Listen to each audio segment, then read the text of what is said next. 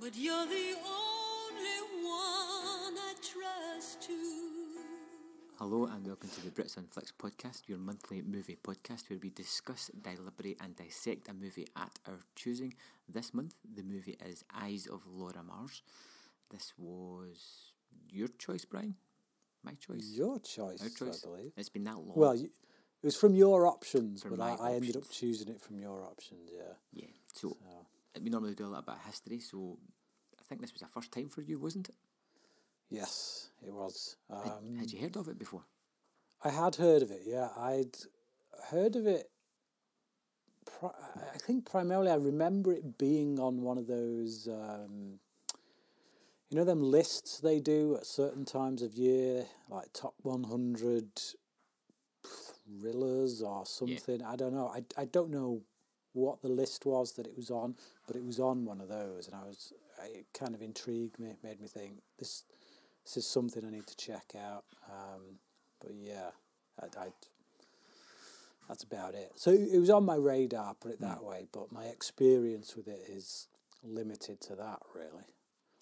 Yeah, for me, this is this is a movie that I, I know I had watched, look, a long while ago, a long while ago, and that was primarily down to the people involved. You know, Tommy Lee Jones, Faye Dunaway, great. Uh, Irvin Kershner directing, fantastic, and uh, the big yeah. name for me, John Carpenter. Now, John the, Carpenter. Yeah, he wrote the screenplay. Ah, right, okay. I missed um, that one. that right. that's swung by me unnoticed. There you go. Um, which is probably the reason that it got me to, to check it out in the first place. Mm. Um, but other than that, it, it was it almost felt like a first time watch. The only thing was is I, I knew the big reveal at the end. Um, but I, it must be said, this is, we're going to discuss the movie, we're going to spoil the hell out of it, so if you haven't seen it before, just please be aware of that. Um, so Brian, do you have a, a synopsis that you've borrowed from somewhere? I do. I've I've I've pieced it together, rewritten it, called it my own. Here goes. There is a serial killer on the loose. His victims are left in identical poses to the subjects from a series of arty photos by a very famous fashion photographer. But when that very photographer begins to see what the killer sees, she is forced to bear witness to the deaths of her closest friends, never knowing who might be next. Then she falls in love with a detective in charge of tracking the killer down. The two of them realise they must work together if they are to discover the truth of these visions seen only by the eyes of Laura Mars. Oh, very well done, Brian. Fantastic. um, so, I think the first thing I want to talk about is the opening of this movie, where we see the initial kill, and I think, I think you're seeing, um, pretty much the opening of Halloween, almost. You know how mm. it, it does that thing when you realise it's Carpenter wrote both of the mo- movies. Mm, you really yeah. start to see how it, it kind of formalised some of that opinion. What, what do you think of this opening scene, the, the whole through the killer's eyes? Um, I, yeah, it. I, I, obviously, if, I, if I'd have got the John Carpenter connection, I think I would have uh, cottoned onto that straight away. But uh, what strikes me is that it doesn't quite work, because there's moments where we see flashes of the killer's eyes and he's not looking in a mirror. So it, it doesn't work from the context of how these visions are supposed to work, which is that she sees what the killer sees. Mm. So when we suddenly see snatches of his face, I'm I'm a bit thrown, and I'm a bit, oh. That, that, is, that okay. not Faye, is that not Faye Dunaway's face? You've seen her eyes. It, is the horror of seen through his eyes? I, I don't know. It, it was, if it was, it was very confusingly shot. Um Because it looked like it was in the same room, it looked like it was in that same dark corridor that he was in. But uh, um, I, I, I could be wrong, you know. I, uh, like I say, sometimes when you watch something just the once, you, you do miss stuff. But it, if so, it was edited in a rather confusing manner. Um, but yeah, um, um, look, I want to beat around the bush and talk about certain things, but I just want to jump straight to the fact of the big reveal of who the killer is at the end. Um, Saw it coming a mile off. Yeah. Um, yeah. Yeah. See it. Yeah. What did you think of it, other than seeing it coming? Well, not used to seeing Tommy Lee Jones in this kind of role, mm. got to be said. Um, so, yeah, d- nice to see that, I guess. But, mm. yeah, saw it coming a mile off. Um, I, I think... I think once, um, once once he goes to Brad Dourif's house, mm-hmm. like he like th- they're sat there waiting for him to show up, and it was then that I suddenly thought, "Hey up, Tommy Lee Jones, he's the killer." Mm-hmm. Um, I I knew it wasn't Brad Dourif, couldn't be Brad Dourif because this was too early in the film to get to the killer, and also. Brad Dourif is a bit too obvious, yeah. you know. If if like his character is literally set up, um, like like the biggest red herring you've ever seen in your life, throughout. Uh, so there's, there was no way it was him, and the the other guy, the guy who used to be um, husband. Yeah, the guy who looks suspiciously like the dude from Addams Family. Um, but it's. Uh, I knew it couldn't be him. He was too much of a low-life kind of, yeah, it just, yeah, didn't make sense. So I'm sat there and I'm thinking, I'm racking my brains and I'm like, I don't think it's Brad Dourif. There's no way. Ah, there we go. And then I just realised it ca- it has to be Tommy Lee Jones. And then I kind of remembered the scene we saw him in at the beginning when he's just hanging around that party. Mm-hmm. We never did get an explanation as to why he was, you know, why is this cop hanging around the party? Uh, so I'll just, yeah. I, I don't know if... He's, he's there because one of the murder scenes is like the picture out of the book. Yeah, but we don't we don't get that until um, later, though, do we? When she's at the police station. Yeah, that's when he reveals the book, but um, it, I mean, it's uh, I, I took it as that was why he was there. But mm. just, uh, yeah. in a sec, just is there any clues that he is actually the killer, or is it just the film-centric brain that, that ties it up? I, I think I think it's the film-centric brain, and this yeah. is this is the thing. It's I think if I'd have seen this film at the time that it came out, mm. I wouldn't have a, had a clue. Um, yeah. One, I wouldn't have the history that I do with Brad Dourif. Mm. Um, may, maybe one flew over the cuckoo's nest, but that's about it. You know, we had no Chucky at this point. We had no, f- for me, no X-Files connection. So, it, it, it, yeah, like, t- t- yeah, it just, I, I, I do, like you say, I think it's the film-centric mm. brain. I think it's having seen so many things that I guess have imitated this since, mm-hmm. um... that it does become like a, a, a particular language, and yeah. you, you either read it or you don't. Um, and, and do you think it makes sense that he is the killer? Because uh, I feel as if it just doesn't. It feels clunky. It, feels, it does feel clunky. It feels very clunky. Yeah. Um, I, I mean, you know. I, I knew it was coming, but even knowing it was coming, it just it still feels as if it comes out of left field, out of nowhere, and, and and doesn't really make sense. Hmm. You know, because yeah. like, you, you, all the time you're thinking at the well, because I knew he, he was the one. I'm just like, well, why doesn't he kill her now? Like it's yeah. only two of them together. Why doesn't he just? Yeah, they they go split personality route, don't they? Yeah, and it just, I mean, mm. it's it's typical giallo fashion where they just go like bonkers at the end. You know, just like, it's as if they've sp- spun a wheel and just went, this guy split personality, boom. Mm, yeah, it is, it is wacky, but the, there is some good scenes in it, I feel. Um, some interesting scenes. I particularly like the one where she has been chased through the warehouse, and she's yeah. she can't really see where she's going. She just sees the images of her back and somebody chasing her. I thought that was a, mm. a terrifically staged and, and well shot and edited scene.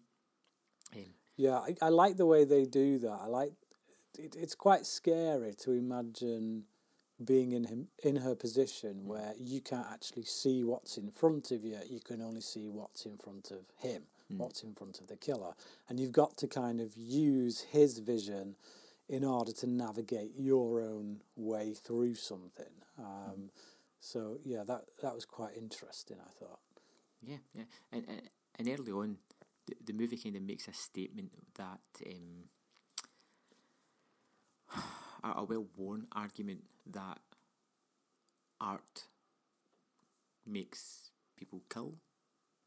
Cause it's well, yeah, it's the whole life imitating art, art imitating life thing. But I, I feel like they kind of dropped the ball on this mm. one because the the film does set itself up to be something of a commentary, a social commentary, a bit of an expose into that side of things. In you know the whole art imitating life and all that kind of stuff. And does does the media create violence and all that kind of stuff? But it, it kind of it sets that up as something to be discussed, mm.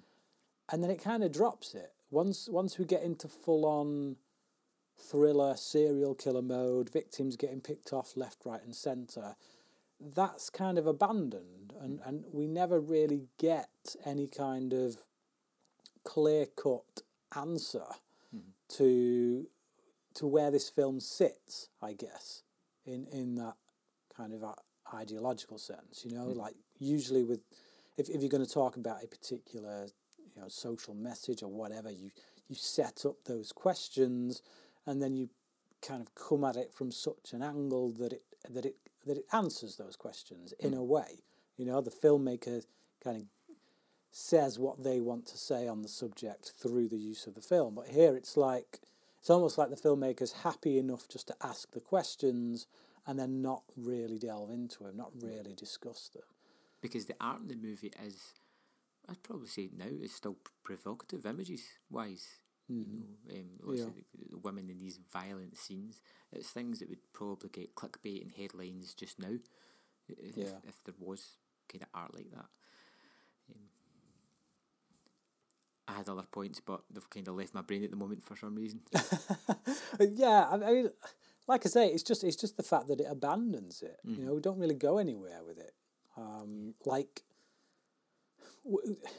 we're not really dealing with a serial killer who is who is a direct result of her photos. You know, it seems he's he's obsessed with her, which is kind of why he uses those photos, and he's obsessed with the idea that um you know this I, I guess it's more that he doesn't seem to like the more upper crust, artsy fartsy mm. kind of types in society who yeah. kind of get away with doing whatever they want, I guess. I don't know. There, there seems to be more of a class value thing there yeah. towards the end, but I mean, it's a bit muddled. It does. It kind of states that, you know, this violent images in art are making somebody act out violently. It, it feels as if that's what it's saying, but then it also says that it's, you know, it's not making people violent, it's just making violent people a little bit more creative with that. Mm. It's, well, yeah, it's, to, it, quote, it, to quote Scream. yeah. Yeah. so yeah. It, it really is, but that's that's what it feels like. Even nowadays, you've got things with um, like tragedy, school shootings, they're trying to blame it on like video games or, or violent movies. You know, and you, mm. you just feel as if it's a, an easy task to blame some piece of art. Yeah. A- anything to escape the fact that you sell guns to people in... Uh, High Street supermarket. Yeah, yeah. it's, it's, yeah, let's go for Hello. the wacky. The wacky. Yeah. Um, I, I do like that, that scene in the movie though when they're they're doing the photo shoot and it's in the middle of the the, the city, like just everything yeah, going yeah. on. They've got the cars upturned and the women just. It, it's it's crazy visuals, but it's one of those scenes that I was just like, man, I can't, I can't believe they're actually doing that, and it looks as if they really did that. Uh, Centre in New York. Yeah, it it looks highly pretentious, I gotta say. And yep. these, you know, this this fashion world that we kind of exist in within this film, it, it, it is the kind of world that I think would really get on my knot. Just a little, I, I can't stand any of these people, to be honest. And and Laura Mars as a central character, to be honest, is actually quite hard to like. Mm. Um, I, I I don't find her the easiest person to warm to, and I think it's only by virtue of Faye Dunaway's performance, mixed with the fact that she is in peril for much of the time, that mm-hmm. that you kind of do feel for her or start to feel for her, mm-hmm. and and the fact that she is seeing her friends all get offed in front mm-hmm. of her very eyes, like. But uh, but as as a as a person, I guess, you know, if if if, if I knew these people in real life, I, I I don't think I would want to continue knowing them, I guess. Yeah, she seems to fluctuate between being the victim um, and then being in control of these really uh, difficult shoots where she's like telling everybody what to do, and, and she was in complete control. There's a scene in the car with her manager and um, Brad Dourif. Yes, Brad Dourif character, where the, the two guys, and, and she can't handle them just arguing. She just mm. snaps at both of them and then just stares out the window, doesn't want to talk to anybody, and, and you're like, yeah, I don't know, yeah. I don't know what I'm supposed to feel towards this character, and you don't really feel much, to be fair. You just kind of go, no. like, mm, it's, it's the final girl syndrome, you know, she's the one we're going to have to like, see yeah, survive yeah. this.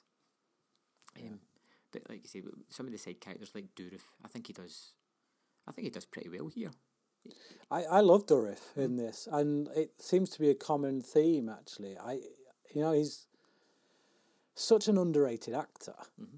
I find. I, I just don't think he gets anywhere near the credit he deserves, because uh, I, I always think he makes an impact in mm-hmm. whatever he does. And, you know, I, I, I hate Rob Zombie movies, but his performance in Halloween two is outstanding. Really outstanding. Like it's, it's the only saving grace of that film, I think, with the possible exception of the uh, the two actresses that are in it as well. But uh, but no, just yeah. But but, but yeah, like I say, Brad Dourif is, is is a fantastic actor, and I do think he he, he he's the most sympathetic character in this film. Mm-hmm. To be perfectly honest, he, you know, he's he's a an ex crook who's. Mm-hmm. done some prison time, and, and you can tell that he's trying to make, you know, make good on his life, trying to make himself better. Um, yeah, it, it know, makes trying... right choices, like that scene in the car. Yeah. Rather than hide his past, he decides to just own it and bring it out straight away. It's the kind of thing that you would always see a character kind of try to hide or try to keep under wraps, and eventually it mm. would come out, but this, this character owns it straight away. Yeah, he's, he's and and it's, it says something as well about the people people within the fashion industry, whether this is an intentional commentary or not, um, that, that it's René Aubergenois. I, I have no idea how you pronounce that dude's name, I really don't. Right. Um, but it's his character who gets upset that he's trying to come clean about yeah. it. He he wants him to brush it, keep it, you know, brush it under the rug, keep it quiet. Um, why, why are you bringing this up kind of thing? Uh, But yeah, mm-hmm. I, d- I don't know if you know that guy from anything else, but no, I can't. I can't say that. He's... Oh no, yeah. yeah. He was in st- he, he he was in a he was a main character in Star Trek: Deep Space Nine for the entire o- o- Odo? run. Is it? Yeah, yeah, Odo. Yeah. Um, yeah. Just when you also, say that, that's where it's clicked. Yeah, he also played um, Doc uh, Doctor. Arkham in Arkham Asylum on uh, in Batman Forever. I, d- I don't think his name was Doctor Arkham, but he he was the dude in charge of Arkham Asylum. Although his scenes got cut actually for the U K release of the film. Um, mm-hmm. But there you go. There we have it, our Batman sidetrack for this episode. yeah. yeah, you know, like going back to the film-centric brain and seeing this like. Nowadays, you do have that fashion of you have all these red herrings throughout the movie, mm. and and you kind of know when a movie goes out of its way to like implicate somebody, you instantly know it's not that person. I, mm. I, and I, I do feel that it it does try to set up all these possibilities of characters that it could be, um, but I just none of it I just bought, none of it I bought. No, same here. Yeah. And I think it's I think you see it's a product of its its time. I imagine back in the day when it came out, I think it was seventy-four, around yeah, about that time. Like that. I mean, that's, that's forty odd years ago. So oh, so seventy-four was it? Yeah, I think it was around about then. So, right, okay, so we didn't even have um, One Flew Over the Cuckoo's Nest at this point then. Um, do you know what? I'm I'm going to check that, Brian. I'm right. giving. Because Cuck, Cuck, Cuckoo's Nest was seventy-five, wasn't it? So it won Best Picture in seventy-five. Uh, one moment. Oh, sorry, my bad. seventy-eight. Right, yeah, okay. seventy-eight, okay. So it's forty years old this year. Right. Um, and it's, it's same good. same year as Halloween. Yeah. Yeah. Right. Um, I think I think there was a bit of a troubled production with this one, and Carpenter's script was kind of butchered um, a little mm. bit, and it wasn't. It didn't really resemble his original script. The idea was there, but most of it's taken away. And I think you see that most of all when, for some reason, the movie takes a little break to have a little bit of a romantic movie. um. Yeah, that comes out of nowhere. I just I, I don't buy that um, whirlwind romance yeah. at all. Yeah, no, it just it just kind of comes out of nowhere. Yeah. Yeah. Um, and you're like, oh, come on. Must be said. they've, they've literally had a handful of scenes, and then mm. all of a sudden, that that's it. Yeah. Yeah, and it's it's weird to see Tommy Lee Jones looking as young as well.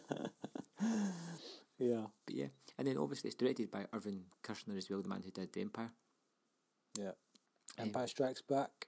And yeah. uh, Never Say Never Again. uh, and uh, is it Robocop two? Uh, I think it may have been, yes. Uh, yeah. I quite like Robocop two. Um, as far as Robocop sequels go, yeah, it's pretty decent. It's better than part three. um, but yeah, you don't really see any stylistic touches here. It just seems to be by the number kind of movie making. There's nothing outstanding. There's nothing other than the, the city point of view colour shots, but we've seen that in other movies before. This wasn't the first time it was ever done. Mm. So it never really yeah. es- establishes itself as cinematically outstanding, in my opinion. Mm. No. Um, it, it's it it's shot perfectly um, adequately, you know. It's, it's, yeah. it's not, I wouldn't say it was like a badly shot film or anything, but uh, yeah, stylistically, it, it there's nothing really that kind of separates it in the way that, say, Jonathan Demme did with Silence of the Lambs. Yeah, yeah. Um, it's it's one of these movies that you can look at, and you can you can look at the talent involved with it, and you feel like it should probably be better than it actually mm. is. Yeah, yeah. Like um, just just read that list of names: John Carpenter, Irvin Kershner, Faye Dunaway, Tommy Lee Jones, Brad Dourif. That's like some pretty A-list talent. Mm-hmm. Um, and considering that amount of talent, it's, yeah, it's a bit underwhelming. To say the very least, yeah. And it's probably, all of them are probably in their creative heyday as well, round mm. about that period. Um, mm. So, I just, I don't know. I don't know if I've got too much more to say about the movie. What about yourself, Brian? Um, I, th- I think the music mm. times is a little bit um, like we, we open we open in on The Eyes of Laura Mars, and, and we bookend the film by coming out mm. on The Eyes of Laura Mars. I can't remember if the opening was the same piece of music, but certainly the one that we come out on, yeah, it's kind of this proper soft nineteen seventies kind of love ballad thing, and it's a yeah, bit... Yeah, I'm, I'm sure that's Barbara Streisand. It is Barbara yes, Streisand. Because she that's was it, supposed yeah. to be uh, Laura Mars at one point. Ah, all right. And, and, and okay. backed out, but they had the song, so they used it. Interesting. There was, there was a host of like, uh, actresses attached to this, this movie at one mm. point. Um, it took a few years to get made. Um, but yeah, that that's that song. The, the song doesn't fit the movie at all. No, it's it's really like it. It feels like some kind of mid eighties love story. Yeah, kind of song. Yeah, mm. uh, yeah. Don't work. Does not work. Yeah. And and maybe maybe it would have worked had we got the movie that was originally intended. I don't know. Um, I hope not, because that's probably a really dire movie. um, I would, yeah, they, they they place more emphasis on the romance. Yeah. That's why it doesn't work here, because they cut so much of it out. You, you can almost see the studio notes coming down for this, going like, you know what, I want to see more romance in this movie. Just Is it though? Is it? Or is it the other way around? Is it the studio notes that butchered that and said, look, take out some of this romance stuff because it's just really mm. dragging the film down. And that's why it feels like it came out of nowhere. um, well, I think um, this is probably the one of the ones that's been hardest to talk about. I would think um, Eyes of Laura Mars, there's not much to really discuss about it. I, I do think there's certain things that works. Um, like some of the point of view shots are pretty good. Like I said, when she's been chased, the idea of that, of um, somebody taking over your vision, you can't see anything other than these horrific mm. uh, things that you can't stop, is a great idea. The, the talent that's in this movie is fantastic. Like we said, it, it's great. It's just the parts are greater than the sum. Yeah. Um, which is unfortunate. I mean, I'll just go into my wrap up as I'm, I'm going anyway. Um, mm. I think because of the John Carpenter aspect, I, I wanted to like it a lot more than what I actually did. I still enjoyed it. Um, I just think mm. it should have been better than what it was. And I, I think overall, I gave it a three out of five. Yeah. Um, I... It It's a hard one to judge because, like, like we established at the start, it, it is one of those films that I can definitely imagine if I'd have seen this that when it came out, I think it would have had a lot more impact. And I think that's why it does appear on certain, you know, countdown lists, such mm-hmm. as the one I saw it on. It's, it's because the people who were around when it came out, it probably hit a bit harder. But now, you know, it's late eighties, early nineties, we had such a slew of thrillers like this that came out, serial killer thrillers, that now you you can list a, ho- a whole handful that are, are far and away better than this, you know, mm. miles better than this. Um, so I, I'm trying to judge this with that in mind. And I, I, to be honest, I think after I watched it, I, I when I went to Letterboxd and reviewed it or gave it the star rating, I may have gone three and a half. After talking about it, yeah, I think, I think you're right. I think,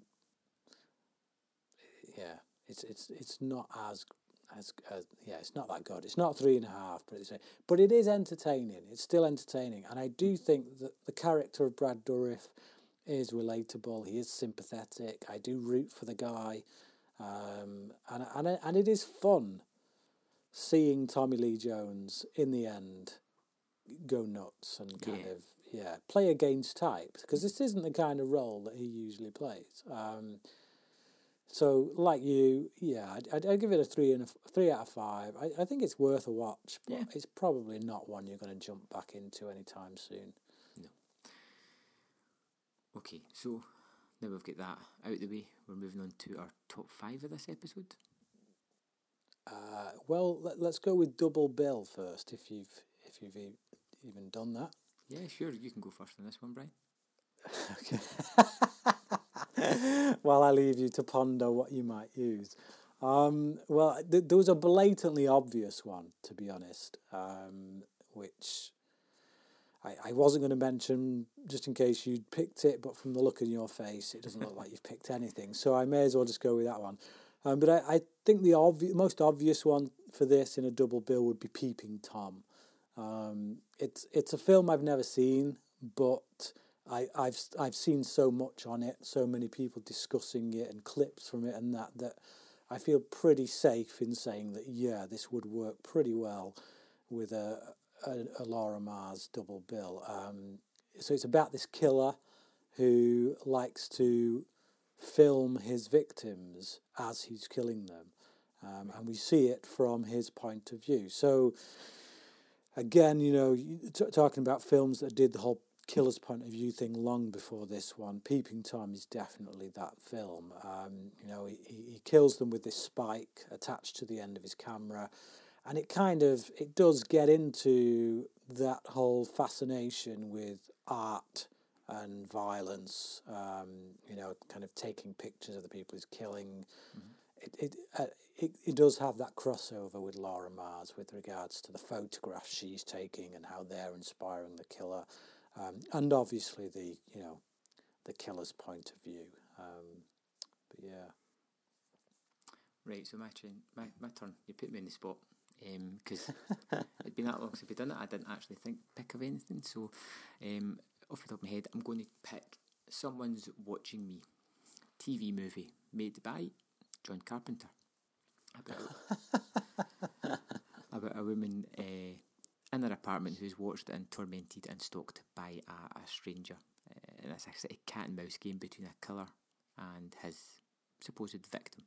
It's a little scene mm. movie, but it's one that kind of stuck with me, and because of the John Carpenter connection and the fact that I can't think of anything else on the spot, that's why I'm going to choose that as my double bill movie. Mm. I, I actually had another choice, which was The Raven with John Cusack. Oh yeah, yeah.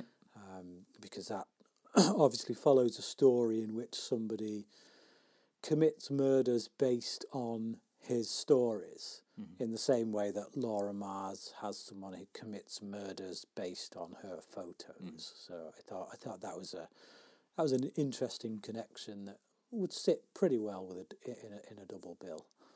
And it's quite an underrated film as well, I say. I remember seeing The Raven, I enjoyed it, but yeah, mm. good. So, top fives? Top fives. And our top five this time was uh, top five serial killer movies. Yeah. Yeah. Yeah. yeah.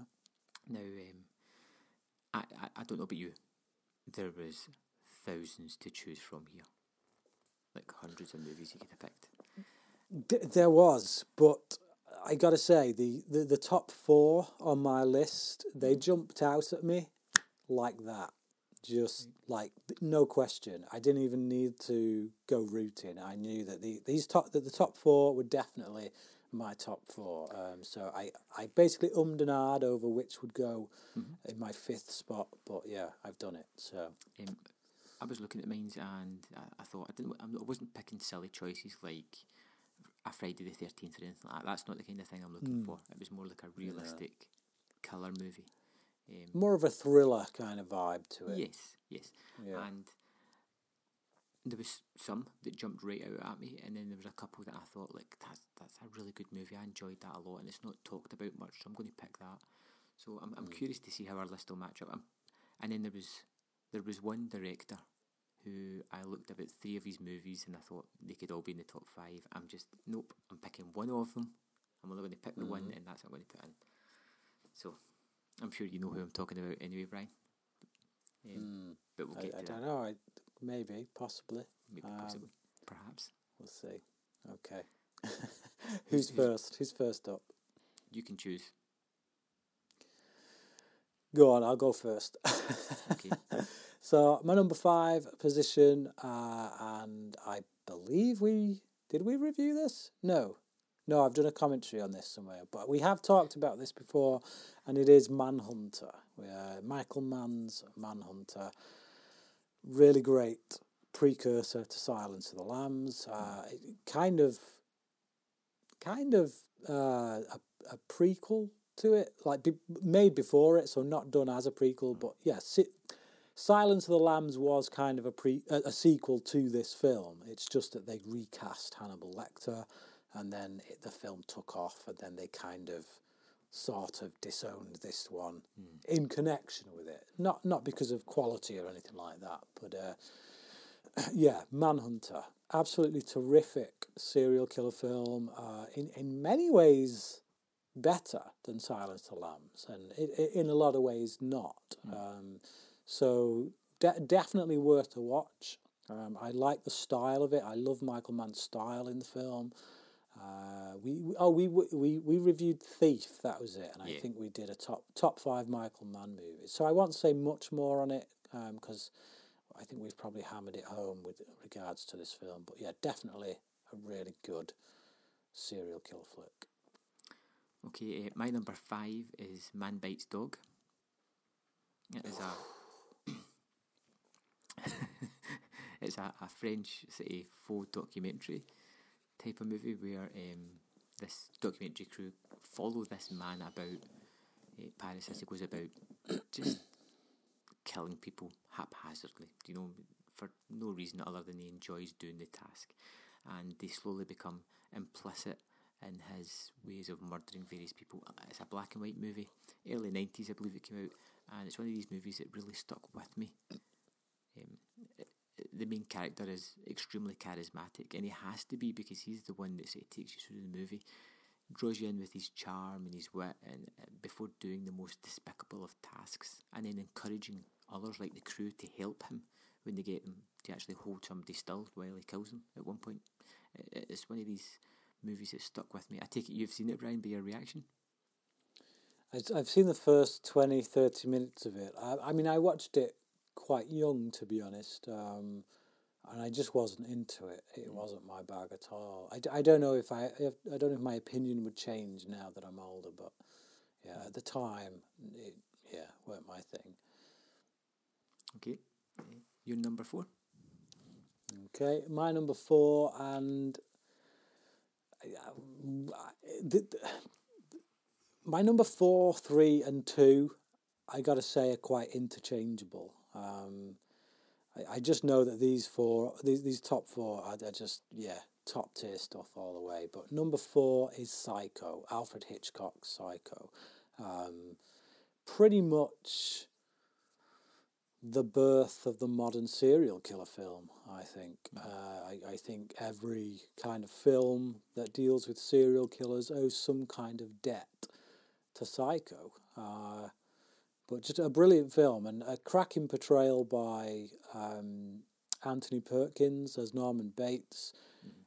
D- doesn't, doesn't play it the way a lot of people today would play it, you know, like, these days, you always know who the serial killer is because there's something off-kilter about them. There's something a little yeah. bit just sinister, a little bit... But this guy is normal. Just, if you bumped into him in the street, you you just...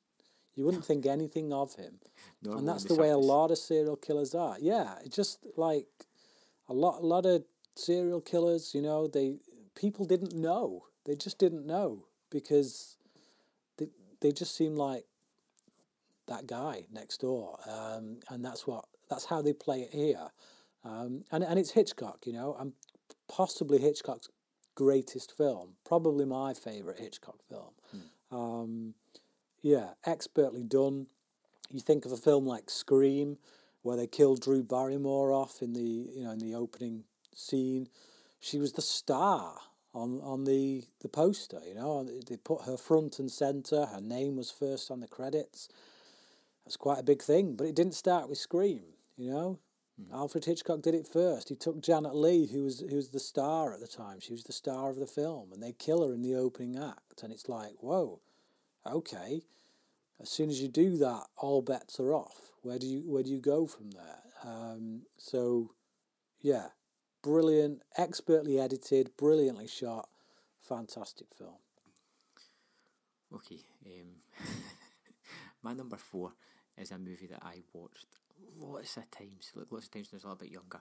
Um, it is nineteen ninety-five's Copycat, a movie that you'll probably never hear anybody mention ever again. Um, Sigourney Weaver, Holly Hunter, uh, mm-hmm. let's not forget Harry Connick Junior uh-huh. Or let's try to, either way. Um, it, it was it was one of these movies that, I, I don't know why, but I just get so much enjoyment out of watching this thing. These these yeah, these two women police officers, as they are uh, criminal investigators, investigating somebody who was copycatting Harry Connick Junior's character in the movie. Um, and it was tense, it was exciting, you get strong female leads in this, you had some good sort of murder set pieces. It was an interesting thriller. It's one that I had on V H S, and I think I almost wore it out. I'd watched it that many times. I just thought it was the genuinely entertaining. It may not be a Silence of the Lambs or a Psycho or anything as good as that, but it's one of these movies that, for some reason, just hasn't lasted throughout the ages. It's, it's disappeared. You never hear anybody talking about it. Um, I don't know if you've seen this or not, Brian.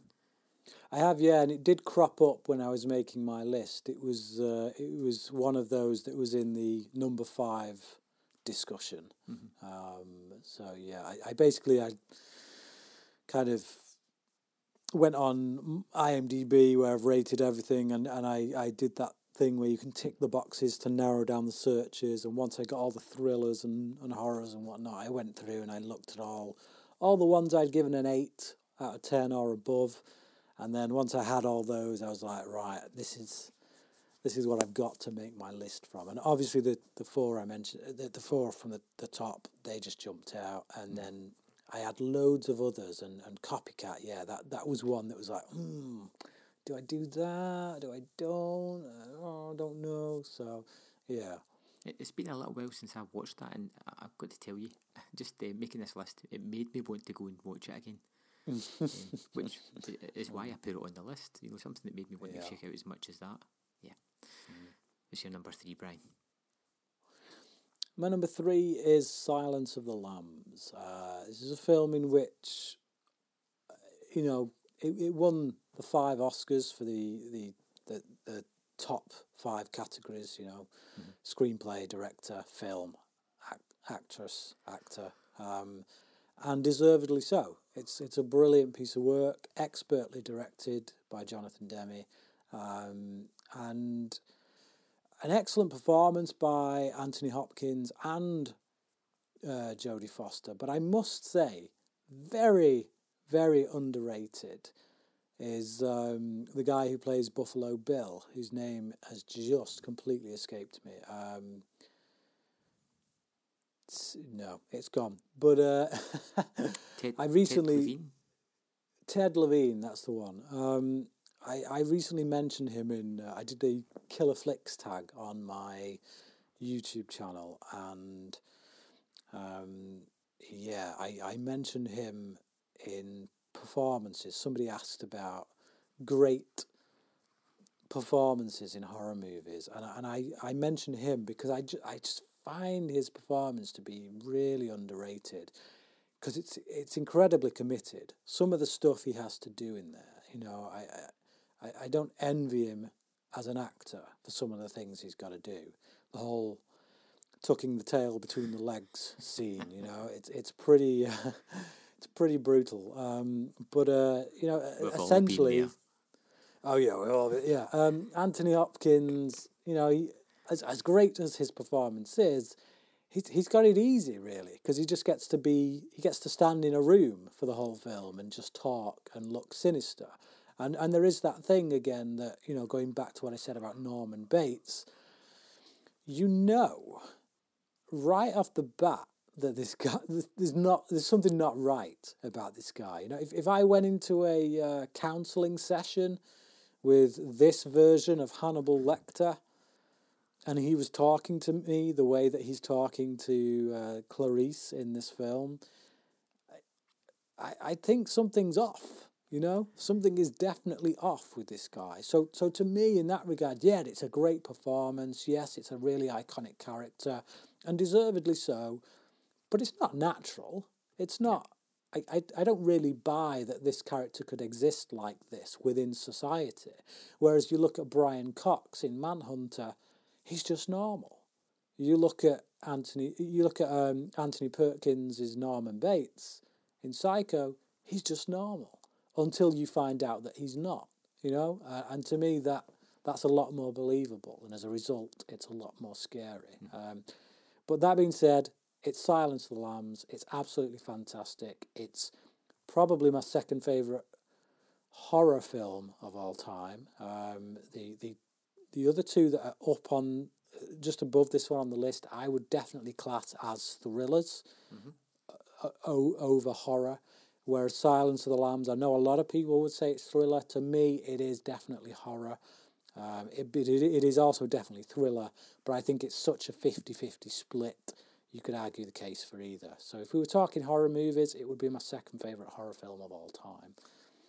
Okay, my number three is a David Fincher movie.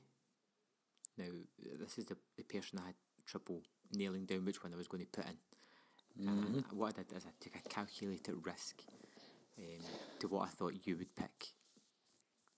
And I went the opposite. So, to, to change up, I think, hopefully. So, uh, I, I've picked Seven um, as my David Fincher movie, and at number three, I think this is one of the bleakest, darkest, most horrible movies that I've possibly rewatched far too many times.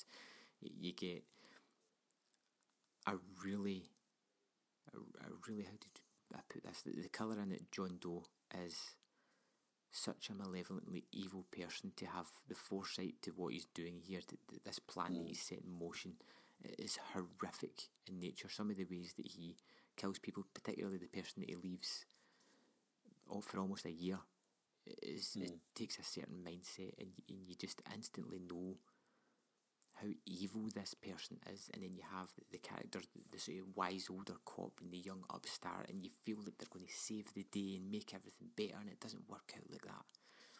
Um, the box scene at the end kind of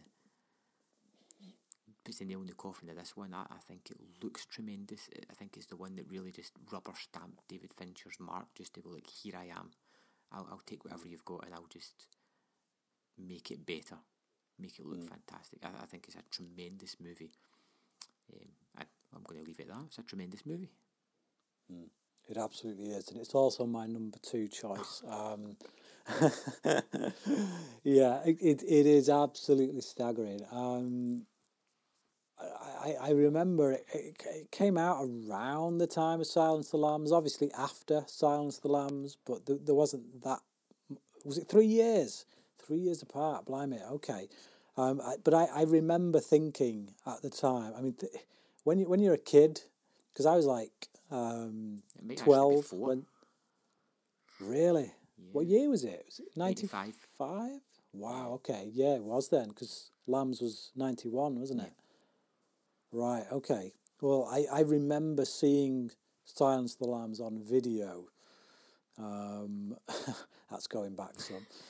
and then and then this maybe about a year later, so that got kind of jumbled up in my mind there. But I remember thinking at the time that, oh, this is this is just it's just one of them films that's like kind of jumping on that Silence of the Lambs bandwagon, you know. I, th- I think in the early nineties, I'd seen an awful lot of serial killer flicks, and I didn't really give this the credit that it that that was due when I first saw it, because I was I was just like, yeah, I've seen so many films like this, and then I saw it again, you know, a few years later, and I'm like, what the hell was I thinking?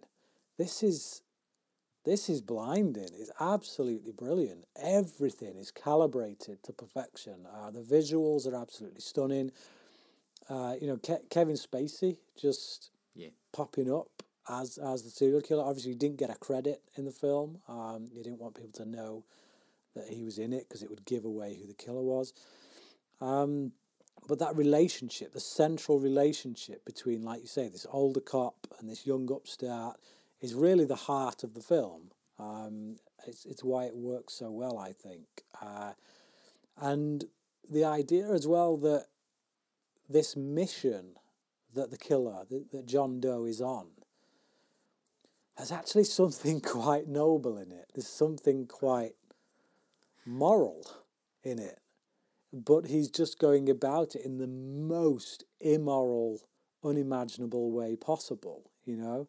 It's there's that line that he says when he he talks about it's not enough just to tap someone on the shoulder and and tell him anymore. You've got to kind of hit them over the head with a sledgehammer, and that's what he's doing. He's trying to drive his point home that the world needs to change, that it's living in sin, that everyone is guilty, and things need to change. Um, but he becomes part of that as a, as a way of making his point, so mm. to you know to the to the, the most extreme order.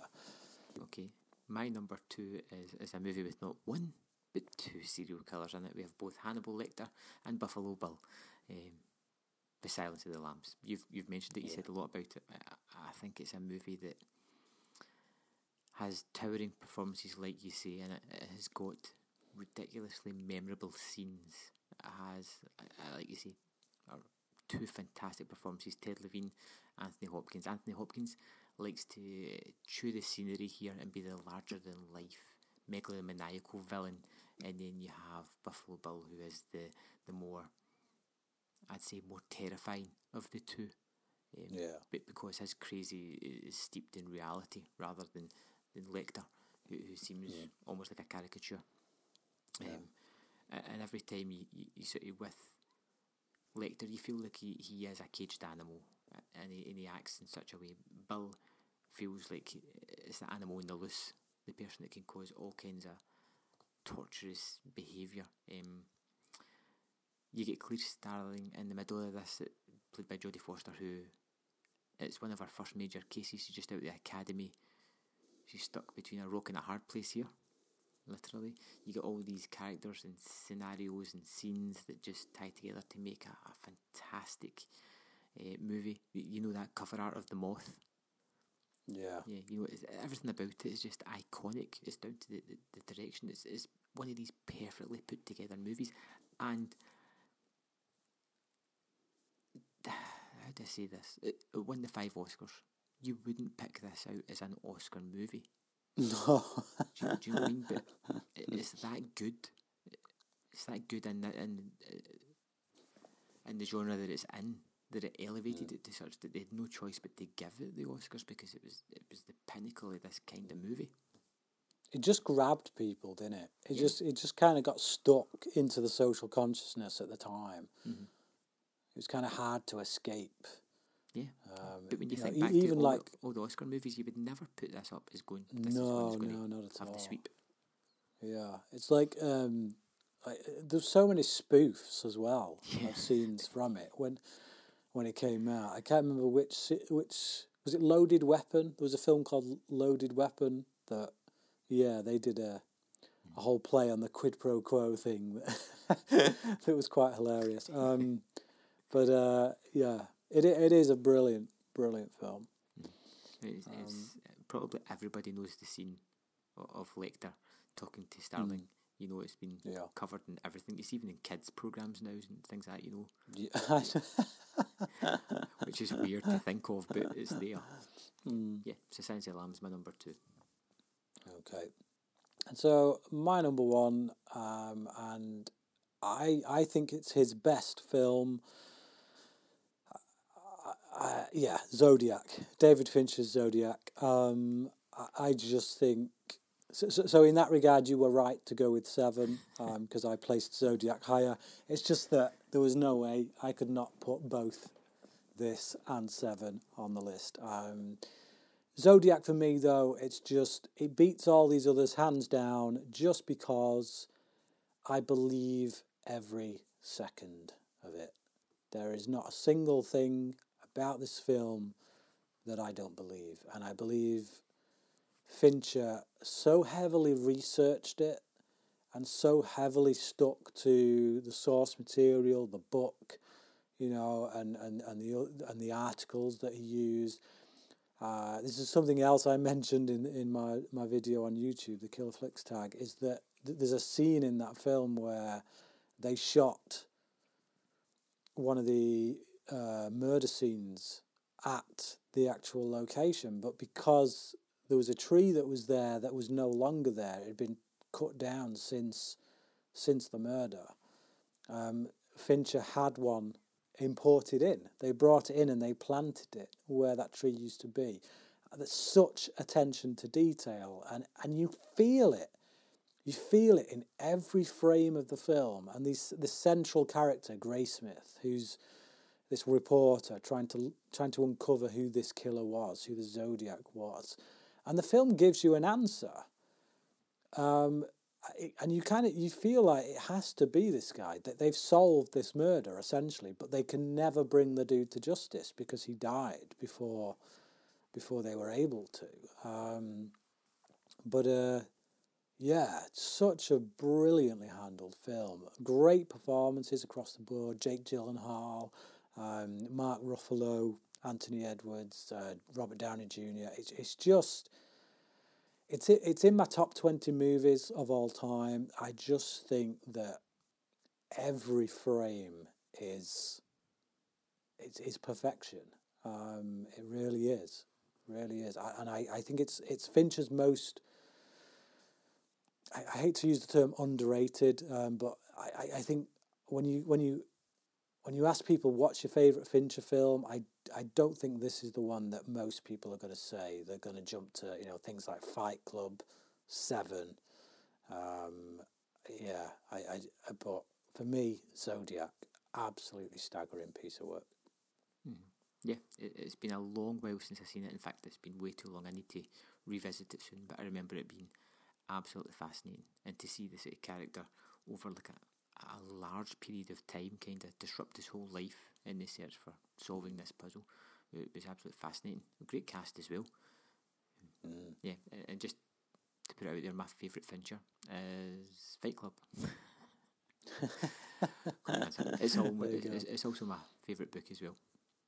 Yeah, it's, it was. It's my. It's my second favourite Fincher film, and at one time it was my. Mm. Was my favourite. Um, it, it it's it's it's touch and go. Uh, yeah. It's like Fight Club and Zodiac. They're definitely like you know proper up there when it comes to Fincher. Mm. Yeah, uh, my number one is one you've already mentioned as well, and it's Psycho.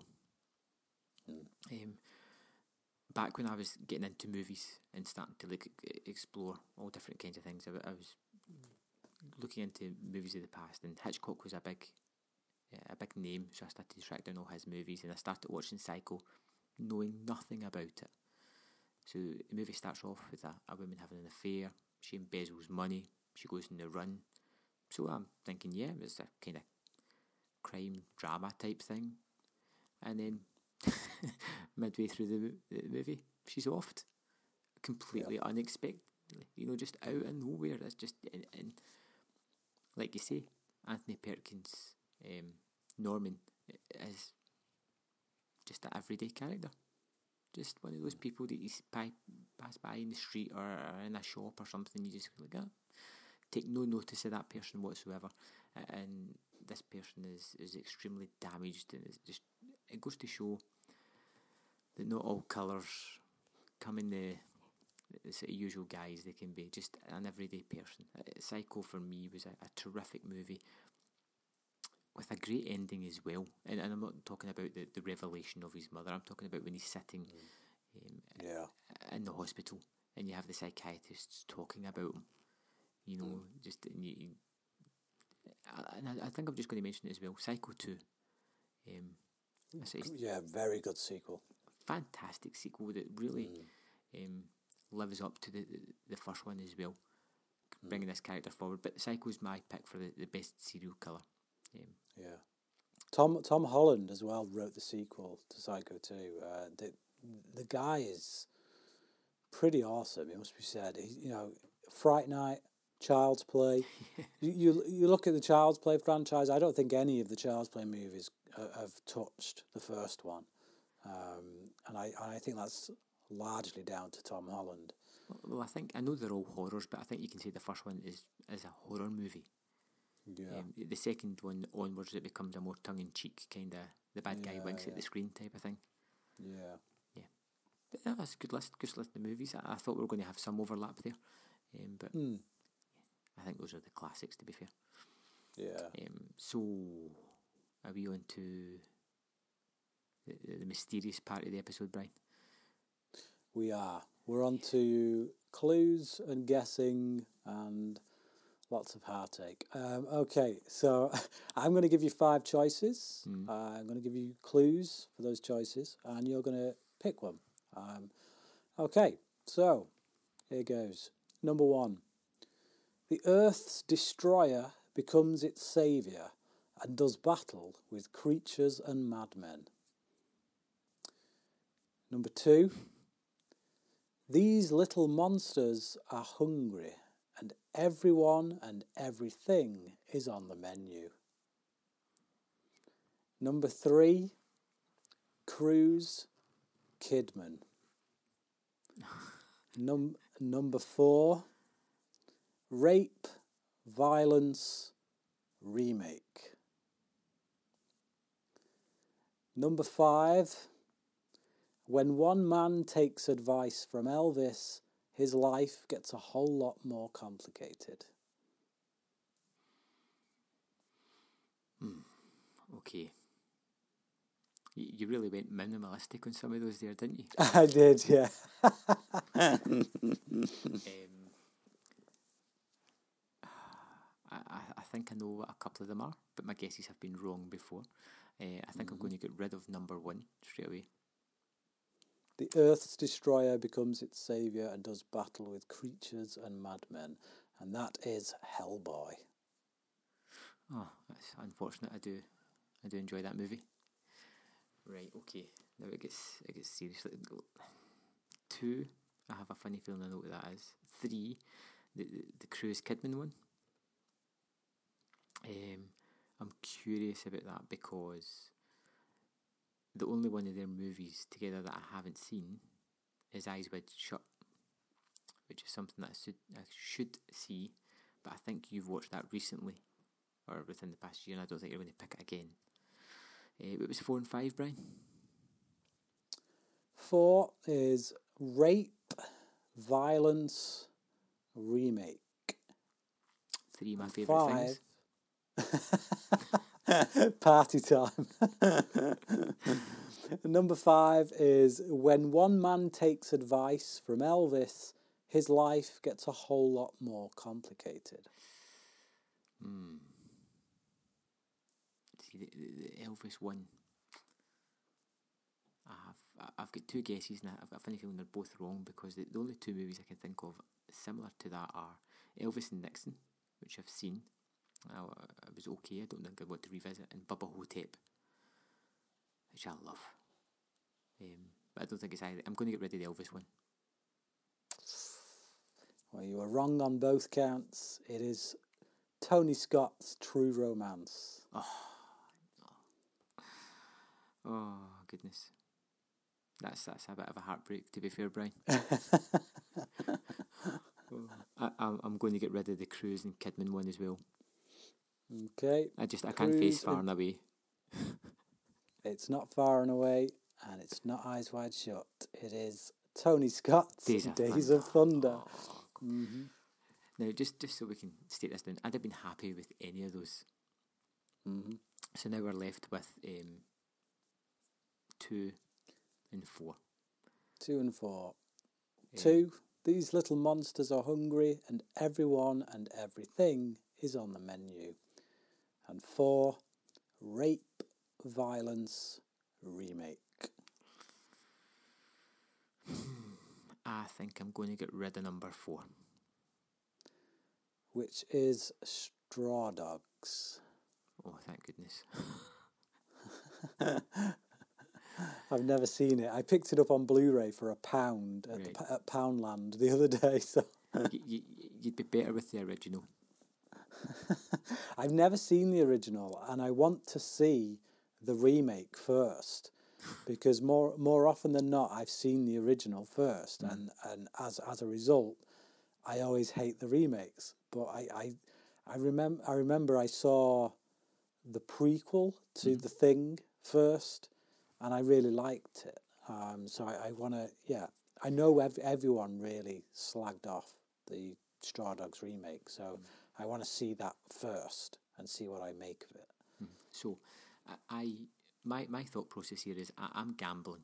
I am gambling big style here, because I think I knew what number two was right from the off. And it's a movie I watched last year, but I want to see it again. I know it's one of your favourites, I think. I, I think number two was Critters.